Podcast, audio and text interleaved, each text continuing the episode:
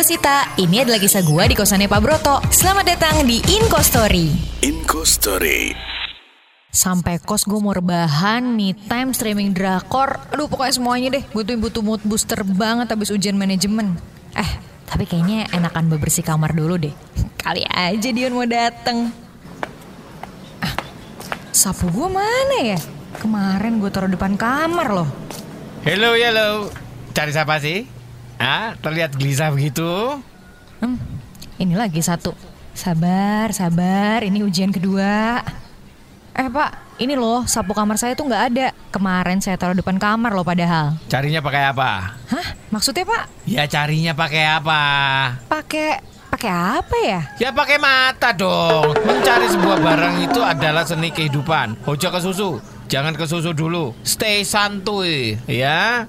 Astaga, ya kali gue cari sapu pakai kaki. Ada-ada aja nih nih orang.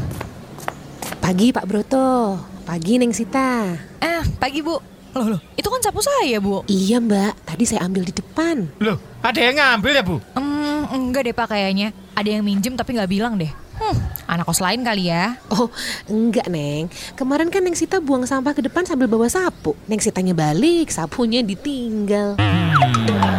Tuh, tuh, tuh, tuh, tuh. Gitu. Iya bu, saya lupa. Maaf ya bu. Maaf ya pak. Ada, ada, ada, ada, ada. Teledor. Ada. Hmm, karena ceramah di siang-siang gini gue. Maaf deh pak, by the way saya mau order makan siang nih. Pak Broto mau Bu Marni, sekalian saya pesenin ya. Eh, eh, enggak usah Neng.